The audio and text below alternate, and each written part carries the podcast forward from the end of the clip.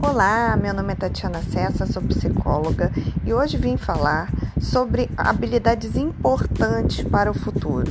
Então, é um tripé básico para você saber o caminho certo para conquistar as suas metas. Nesse tripé, nós temos como um primeiro pilar é, conhecimento, que é o buscar o saber. Conhecer mais sobre um assunto que você se inspira, que você tem interesse em se desenvolver, é o conhecimento, sede conhecimento. O segundo pilar, importantíssimo, é o H de habilidades, é o saber fazer.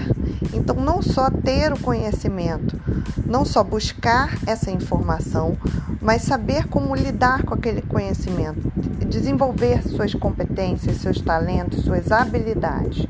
E o terceiro, né, pilar importante é a atitude, porque muitas vezes a pessoa ela tem o conhecimento, ela sabe como fazer, mas ela não tem a atitude, que é o querer fazer, ter vontade de, de ir à luta, de ir em frente, de buscar as suas metas.